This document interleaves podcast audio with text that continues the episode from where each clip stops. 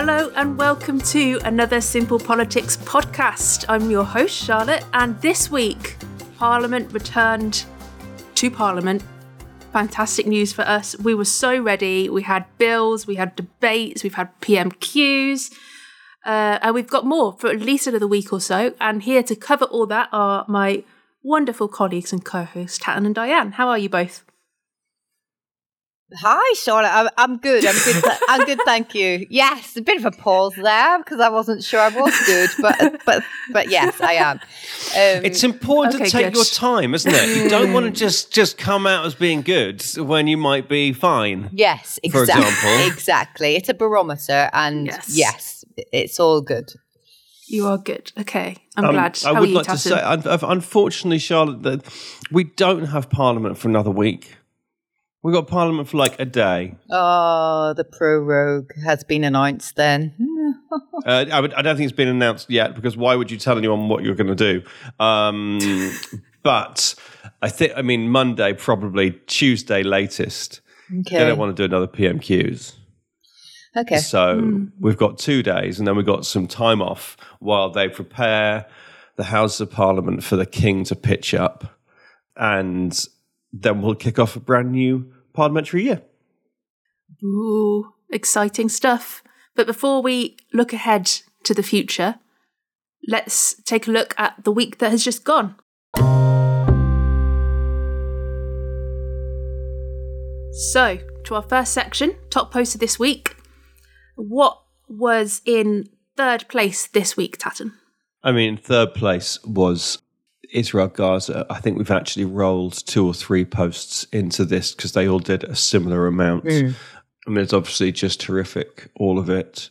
Um, the the large the largest post was there was a statement in the House of Commons. Now, what happens in a statement in the House of Commons is that the Prime Minister, whoever's making the statement, the Prime Minister stands up and makes a speech, and then the opposition leader stands up and makes a speech in return, asking questions.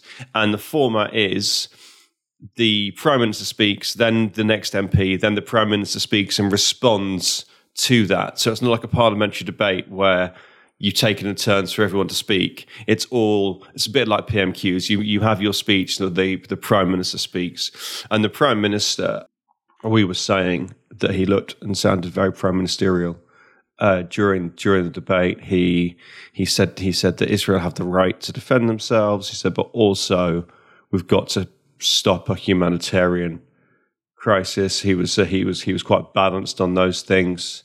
Um, he spoke about the importance of our Jewish community being protected in this country, as well as our Muslim community being protected in this country, and it was quite balanced. And yeah, I mean, it, it was kind of what one might expect from a prime minister. And then after that, Keir Starmer stood up and said that. Well, I read the quote out that we put on the post. It is crucial that this House speaks with one voice in condemnation of terror, in support of Israel in its time of agony, and for the dignity of all human life. And a lot of the comments were quite cross with that because they wanted Keir Starmer to go further on calling for Israel to stop, on calling for a ceasefire, on calling this a tragic uh, tra- tragic humanitarian crisis.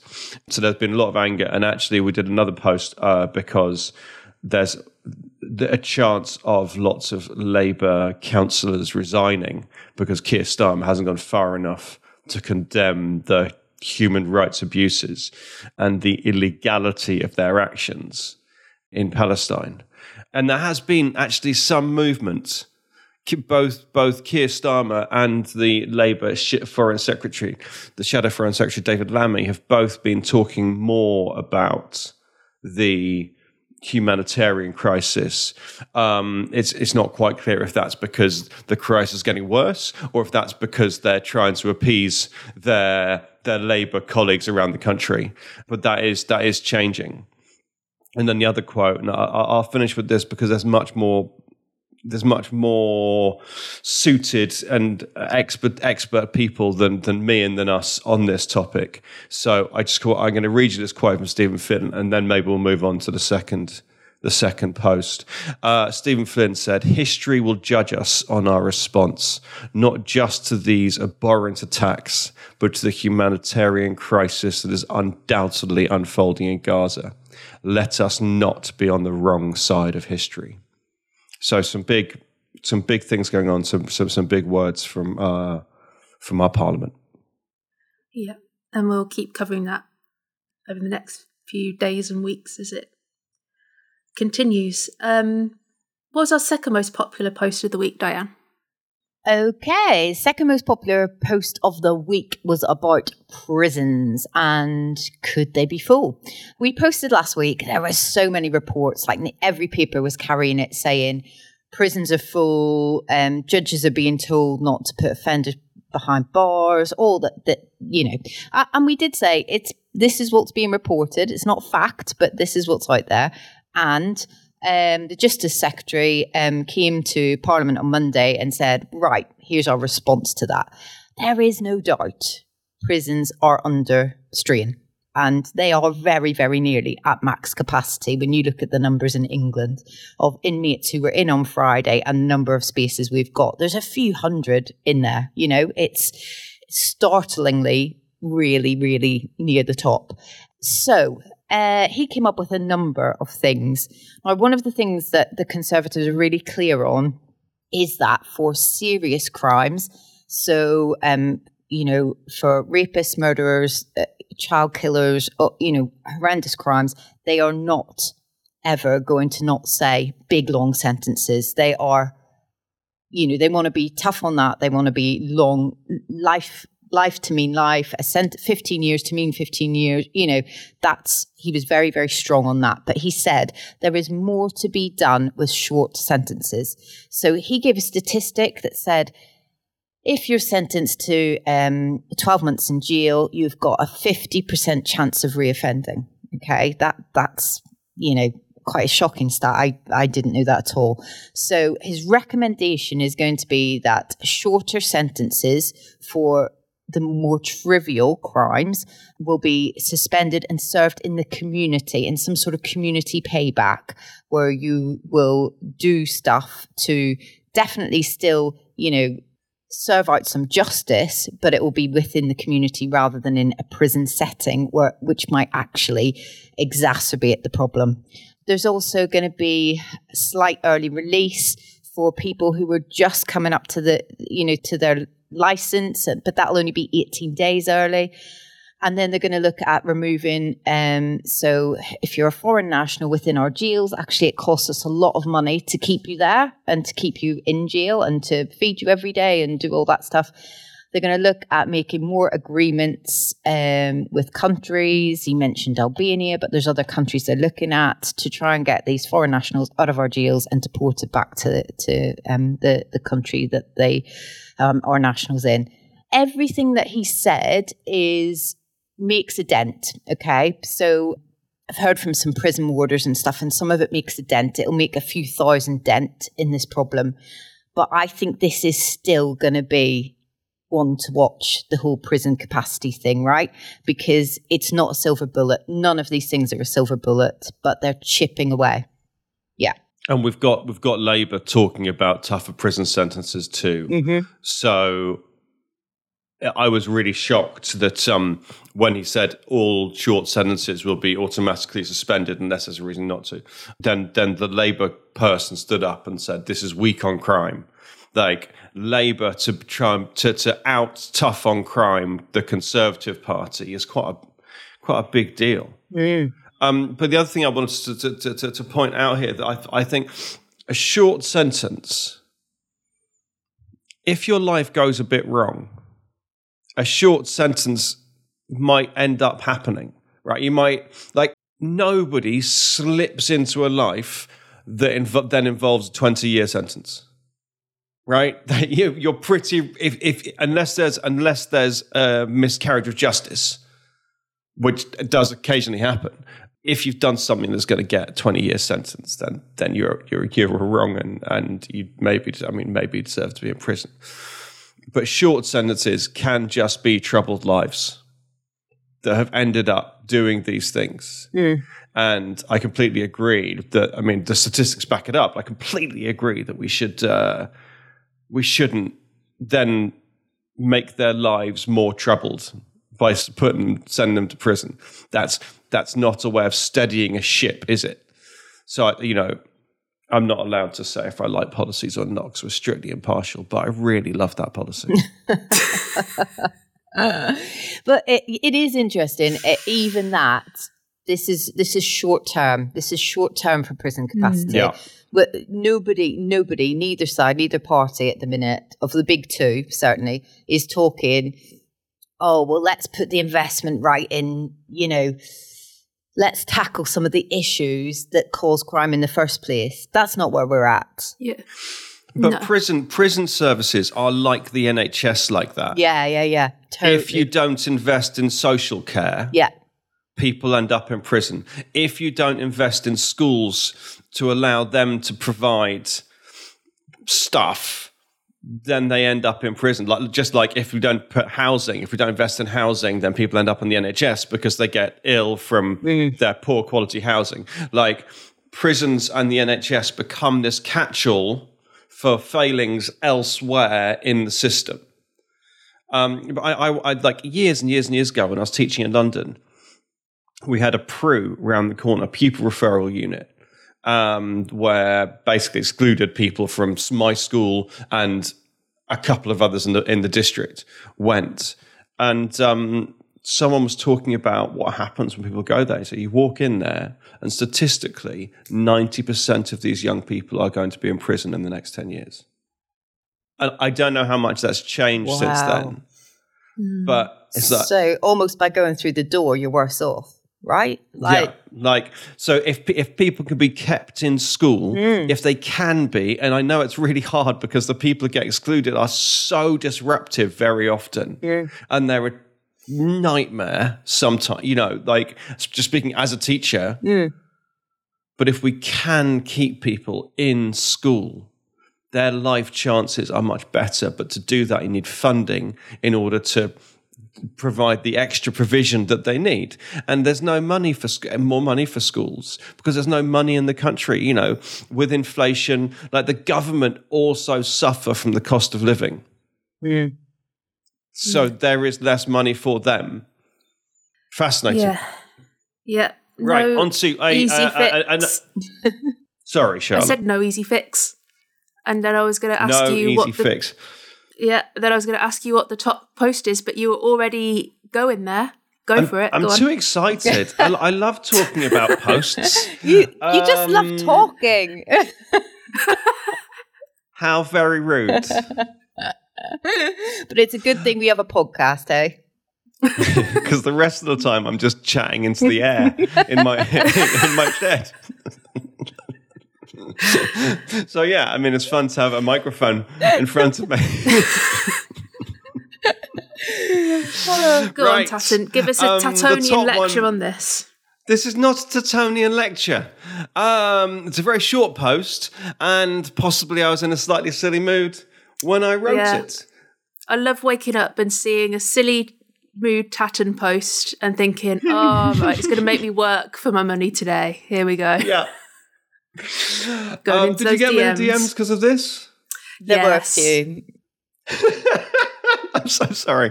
Right, so the post is nitrous oxide will become a Class C drug on the 8th of November. And, uh, you know, SPs have been very interested in nitrous oxide ban. I think it's a fascinating thing. I think it's, I think it's a policy based on wanting to stop antisocial behavior rather than the science of the drugs. But then I thought, 8th of November, that's not for like three weeks. So right now it's not illegal. So don't hide your head in your hands. This is our top performing post. So I said, until then, it's not illegal. Because it's not. And I think that, I mean, part of the point of that was was being a bit silly, but also part of the point of that is it, the arbitrary nature of when things become illegal is, is really strange. So it's kind of a political point of, oh, so you've passed a bill saying it, and then right now it's fine? That's that's the slightly strange thing. And then I realized that because I'd said it's not illegal, people might read it like I might be encouraging them. I'm not. I'm making a political point, um, and uh, just kind of being clear with people. So I thought I've got to be really clear. So I finished up the post. Also, should you wish to enjoy one last hit, please, please pick up your rubbish. That's. I mean, that's just not. We don't want. We don't want those little canisters, do we? We want them gone. So, you know, it's not illegal. Go for it, but pick up your rubbish. Now, I don't think that's an irresponsible post. I think that is clearly sharing something of political protest, not protest, political process is what I mean. It's a political process and then being clear and honest and then being like responsible. I think it's a responsible post. I think if more posts were like this, the world would be a better place. Oh wow. the thing is, the thing is, um, yes, uh, you know, pe- people read posts, especially a morning post. They're coming to it with very different views, mm-hmm. opinions, yeah. outlooks on life. Mm-hmm. But yes, um, I also did not see this one before it went out, and uh, I knew you hadn't. but there you go. Right. Okay. I knew this okay. was a Tatton so, special. so, no, no, no, no, no. Just I'm I'm looking up at our group chat right now. Yeah. And when I sent it, I sent it to, to Diane like I'm a good boy. Right. I knew she wasn't there, but uh, you did. I sent it to her. Um. And she responded, "Oof! I love the nitrous oxide post." So I don't think I don't think you can then you can then come back at me and go, oh well, I wasn't there. This is like, you... oh my goodness, this is like releasing secret WhatsApp messages. This is scandalous. no, no, no. Well, I wouldn't. I wouldn't be releasing things if you weren't trying to rewrite history. if you weren't trying to say, well. Um. So uh, listen, I like. I still I know that people took it as me encouraging, and I think probably it does read like that. But what are you going to do? This was our best performing post of the week. It had over 10,000 likes. I don't see any posts that you two wrote with 10,000 likes this week. So, Ooh, okay, you win. You win. So I don't know. Yes. Like next week, I'm going to start pushing weed on people. yeah. Like I think that's. Uh, I think that's the way to go. Perfect. Yes, it's it's a very Tatton post in the best way. This is the kind of humour that Simple Politics specialises in. Um, well, it used to be, but people don't always get. Some people anymore. don't get it. Yeah, that's so we're yeah. we're, we're, more careful these days until yeah. we let Tatton wake up before us and post stuff. Anyway, it did well, and we're not encouraging drug use. And this has been a I PSA mean, from the Simple Politics podcast. Yeah, but it's uh, like I, I, stand by the fact it's interesting that it's not illegal now and it will be illegal in a few days' time. Mm. Exactly. Yeah, it is an interesting thing. Okay, let's move on to your questions. Remember, you can send us questions um, by messaging the page wherever you follow us. And we've got some really great questions this week, and you'll be very pleased to know that we have one from an Emily. Shut up. uh, yeah. Emily we have a question K, from an Emily. Yeah, Emily K specifically got in touch before we'd even asked for questions. Like she was on it and she was like, here's a question from an Emily. So shout out to you, Emily K. Thank you very much. I, I was thinking about this. I didn't know we had a question from Emily, but I was thinking, I was thinking maybe all podcasts should have adopt a name, mm-hmm. and anyone with that name can, uh, you know, this is the rest is politics. Could have Rupert as their name, and Ruperts get special, special uh, love for all the Rupert questions. And our name is obviously Emily. So I thank you, Emily, and all the Emilys in the world. Uh, we salute you. Okay, Emily's question. Do you think proportional representation will ever happen in the UK? How would the shape of politics change if it did? Um, Emily, that's an excellent question. It's a short answer. It will never happen in the UK um, because the way the way we our system works is the parties that benefit from first past the post are the Conservative Party and the Labour Party, and realistically, there's never going to be another party in solo government. I mean, it's possible to have another coalition, but the parties that benefit are the parties in power, and they're not going to. Turkeys aren't going to vote for Christmas, right? They would get a lot fewer seats, would have a lot more range in Parliament of what it would be. So both the Conservative Party and the Labour Party would lose power and would lose their grip on on the UK. So I don't think it's ever going to happen. I mean, who knows? I mean, never say never, ever, ever. But in the foreseeable future, Yeah. not a chance.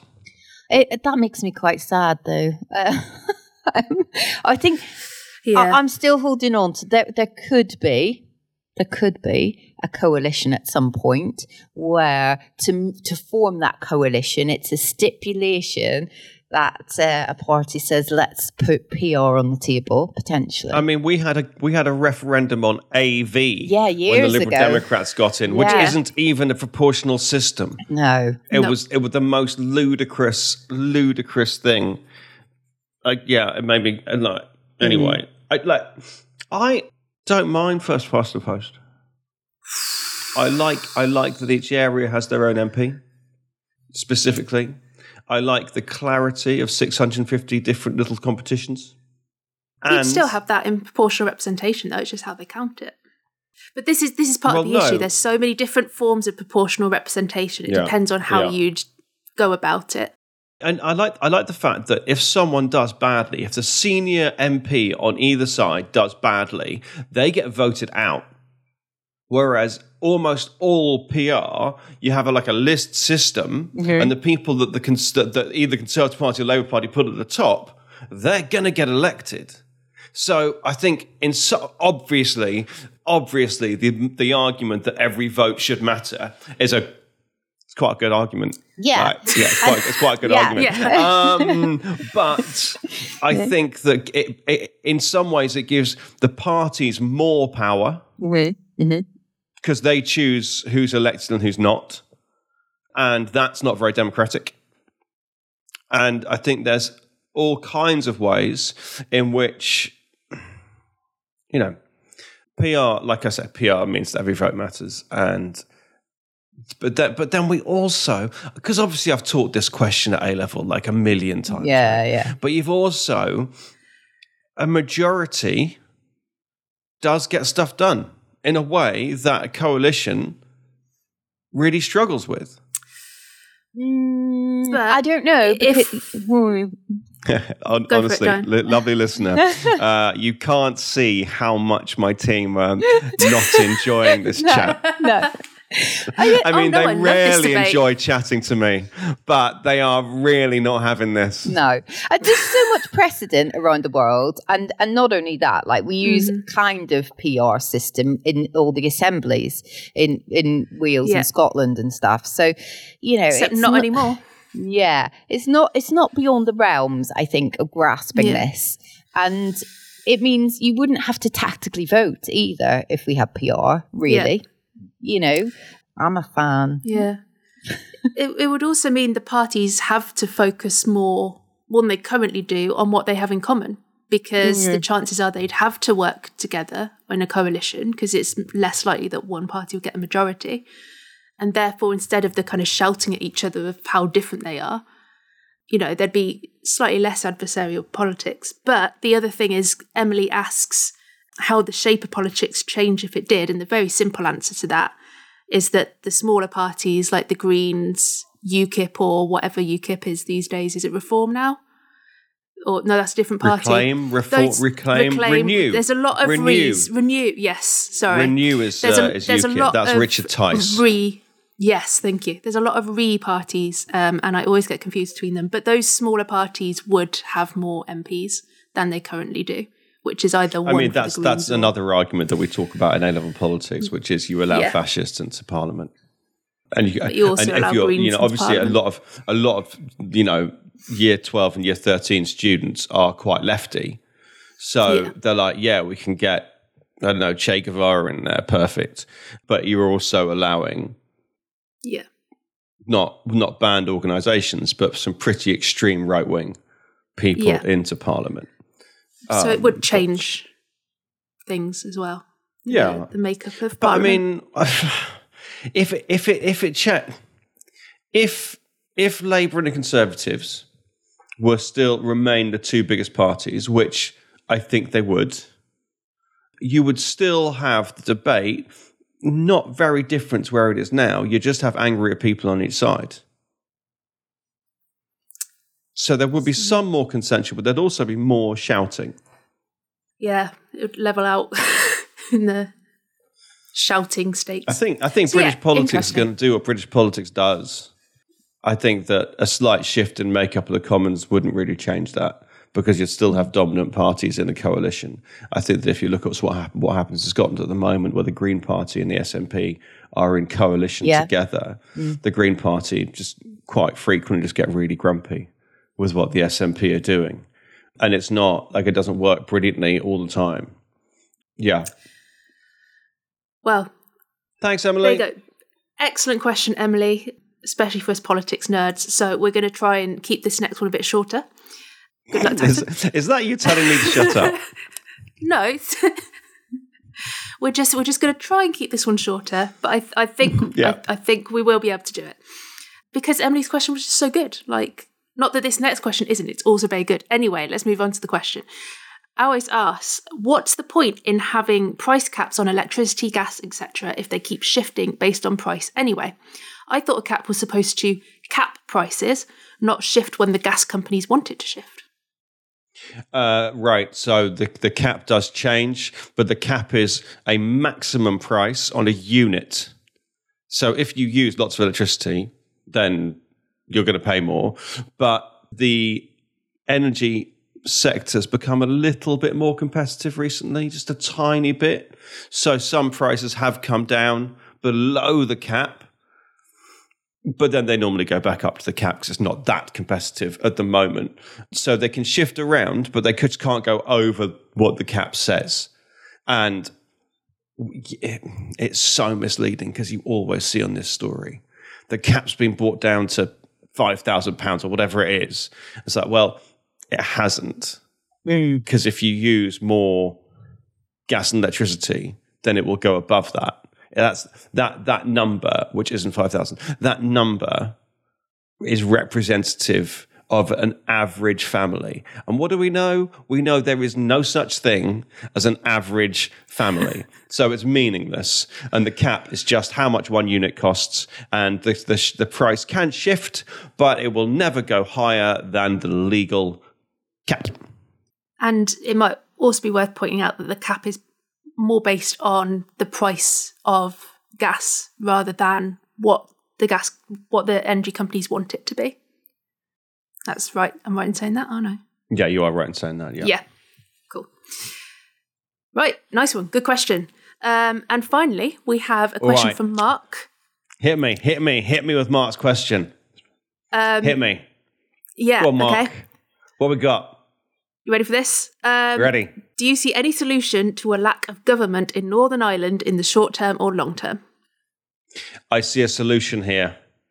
And the solution is that I don't talk about Northern Ireland at all because we have Diane, who is like off of Northern Ireland and knows what's going on. Mark, oh. you're going to get Diane's knowledge in full. Bro. Oh, well, thanks for your question, Mark. We haven't had a Northern Ireland question in ages. Um, so this is really good. Um, for those who don't know, yes, Stormont isn't up and running at the minute. That's because the DUP have been boycotting it for pretty much a year, maybe over a year now. The reason is they um, were unhappy about goods and checks between Great Britain and Northern Ireland as part of Brexit. Rishi Sunak tried to fix that with the Windsor Framework, um, which was really heralded as a really great thing. Um, lots of people loved it. It involved green and red lanes and, and making it slightly easier for the goods going between Great Britain and Northern Ireland. But the DUP still aren't happy um, because they see anything, any kind of check of lorries, of goods, of movement as some kind of border between Great Britain and Northern Ireland. And the DUP, if they could say one thing, they just want to feel fully British. That's their thing. That's that. And, and anything that could possibly put a little dent in that, they're very against. So, how does it move forward from here? Well, Chris Heaton Harris, who's the Northern Ireland Secretary, has done a couple of things. One, he has basically stopped pay for Stormont ministers or, or, greatly reduced it because they weren't doing anything. And then he has also set the budget. So he has set the budget from Northern Ireland because no one was there to advocate for the budget or do anything. But his budget is actually a little bit of a right, guys, you're not playing ball and you're not in Stormont, so I'm going to set you a really low budget, to be honest. um, you know, and he's done that to try and coax them back in, really. And we're in a situation now, and this is a, a, a little bit of a personal story, but my sister works for Northern Ireland Libraries, and she's really, really big in the library sector and they have no no money for new books. Northern Ireland has no money for new library books anymore.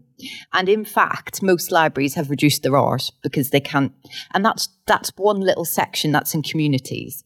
Northern Ireland also has the highest NHS waiting list per capita. So there are there are hundreds, thousands of issues, social issues, education issues, NHS issues, community issues that are suffering because Stormont isn't up and running. And that, I think, long term is going to be why people come back to the table because ordinary people in Northern Ireland are unhappy, getting even more frustrated um, with these delaying tactics, which, you know, the very, very, very um, hardcore of the DUP are holding on to, but actually services and things on the ground in Northern Ireland are suffering. And if they don't want to lose voters next time they go to the ballot box, I think they're going to have to come in at some point. Dan, I've got two questions. Thank you very much for that. It was fascinating. But the DUP aren't very famous for their thinking about other people, right? right, right, right, right. So, so it's interesting that you you suggest that um, it's only with the election next year because Sinn Féin are already the biggest party now, aren't they? They are. They got more seats at the last election. Mm-hmm. So, so yeah, the DUP might want to come back for that. And the second is, and and it's, it's really feels unfortunate to have to ask, but when the people of Northern Ireland feel frustrated with the way things are being run, historically, that's not gone very well for anyone. Is there any? Is there any sign of that of the kind of violence that we've that we've seen before. I know the police officer was tragically killed a, a few months ago. Yeah, is that the only suggestion of it? Um, it's a really hard question. Um, notoriously, summers are our peak kind of season okay. for that kind of trouble because you've got marches, you've got bonfires, you've got kids off school. You've got that yeah. combination of things happening, and that tends to be the real hotspot.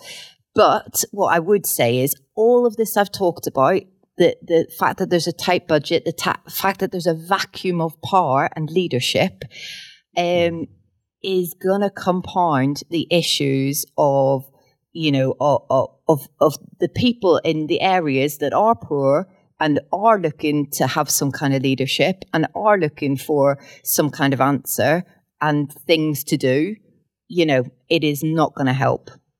And this, this is what happens on the Simple Politics podcast when I shut up for a bit. I mean, that was interesting, articulate, and brilliant. Thank you very much, Dan. Oh, thanks.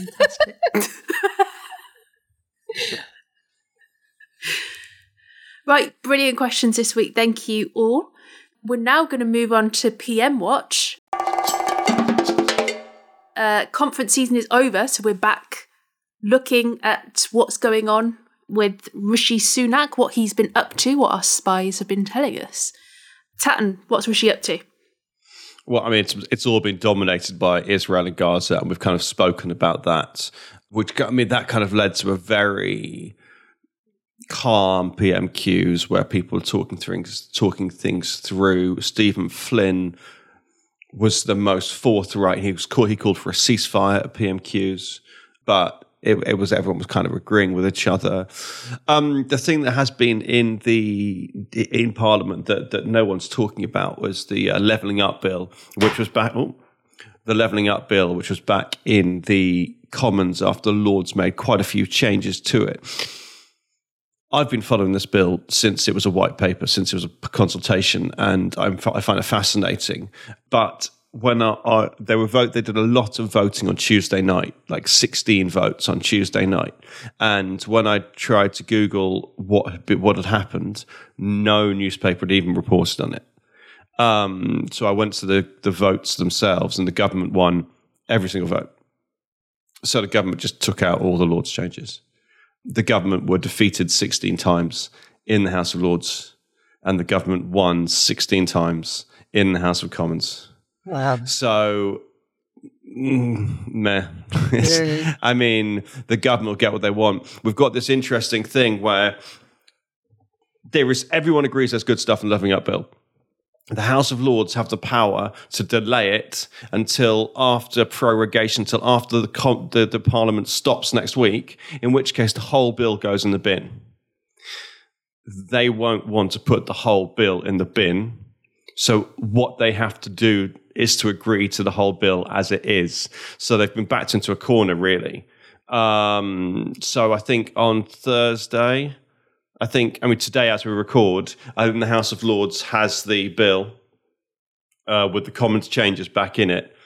They might try and change a couple of things, get it back in the Commons on Monday, back back in the Lords on Monday as well. But I think that um, I think that's let the Commons go through because everyone knows it's a charade, and they're going to have to give it the big thumbs up anyway. Yeah. So a lot of things going on before that prorogation happens. Um, Diane, what else is going on? We'll have a by-election, two by-election results tomorrow. Um, we've we've had loads of chat on this this morning, haven't we?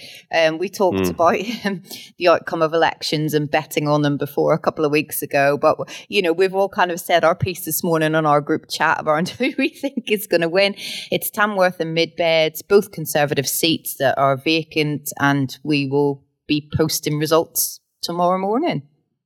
Yeah, we will. We might, will. I mean, yeah. When you're listening to this, you'll already know what's going on. So, I'm jealous of you, future people. I mean, I'm I'm still going one Lib Dem, one one Labour. Um, and I say that now because by the time you listen, you can be laughing at me. what an idiot. Um, or you could be like, oh, he knows his politics. And the fact is, it's neither. I've just guessed uh, and and there's I mean a combination is going to be right. Uh, so I'm going Labour and Lib Dem. Let's see. Let's see what happens. yeah, it's all quite close, isn't it? But we'll soon find out. Okay, so that's what's going on at the moment. Now let's move forward to the future.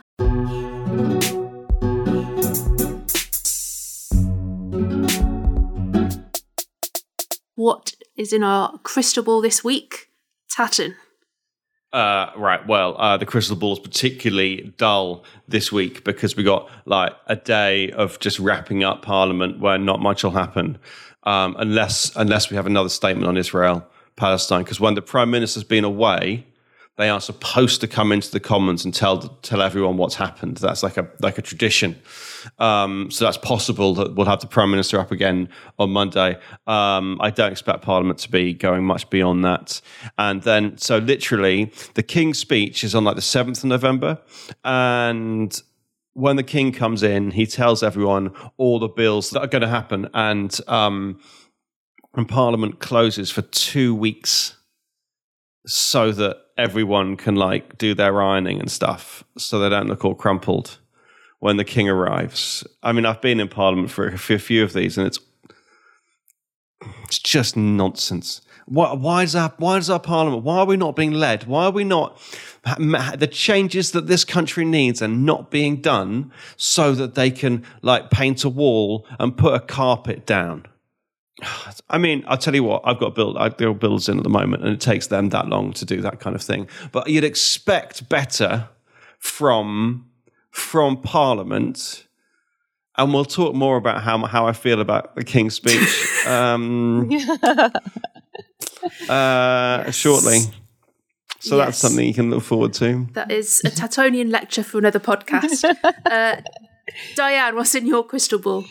Right, I could be completely wrong about this, but I, have just, I've read a few people this week who say that um, renters reform bill, who everybody wants to come forward because it's got the no fault evictions thing in it, that it will be on the sheet for the end of the Commons next week, so that it gets carried forward because basically they don't want to lose that one. It's but it, I mean, it, that's a that's a procedural yeah. thing, isn't it? Because because it'll start properly after, after. the King's Speech. Yeah. Um, like like it's it, it's definitely coming in the King's Speech. Don't forget, the King's Speech is going to list all the laws that this mm. this government are going to make before the next election. Yeah. The Renters Reform Bill will be them being proud to stand up to Britain's landlords. Landlords. No, they, will never, they'll, they'll never put it like that. They're supporting the renters because they don't want to alienate the landlords. So they're going to, they're going to standing up for, for the great British renter. Um, that's what they're going to do. I don't know why you're laughing. They're so mean uh, to me, lovely listener. I don't know why these two are so mean to me all the time. I'm not laughing I bet you, when you sit at home. I bet when you when you're on the bus listening to this or wherever it is, uh, you may not even be on any transport. I bet when you're listening to this, every week you're like, "Gosh, those two are so mean to Tatton." Yeah, I bet you are. Yeah, if you feel that way, DM us. Be interesting. yeah. Yeah. I mean, my personal page, DM me on my personal page, and these two will never see it. Um, we can just hang out and we'll chat about how mean they are um, at Tatton Spiller. Aww. We love you, Tatton. Mm. Mm-hmm. The kind of love that never shows. right, well, let's end this Tatton pity party. Uh, yeah. yeah, lots of lots of stuff going on at the moment. Um, we will be back next week talking about it all. Uh, until then, have a lovely week and goodbye. Bye, bye, bye, bye. Thanks all. Bye. Bye.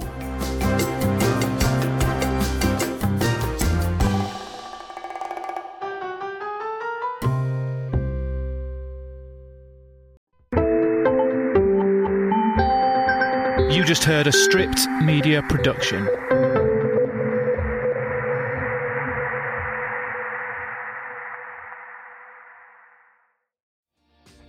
Hi, my name is Kaye Adams, and to be honest, I'm not so good with the ageing process, so I enlisted my old chum, the filter free Cara McKenzie, to advise. Could you imagine being a porn star? The room would need to be really hot for me to strip off. To be honest, she's not much help, but she is rather amusing.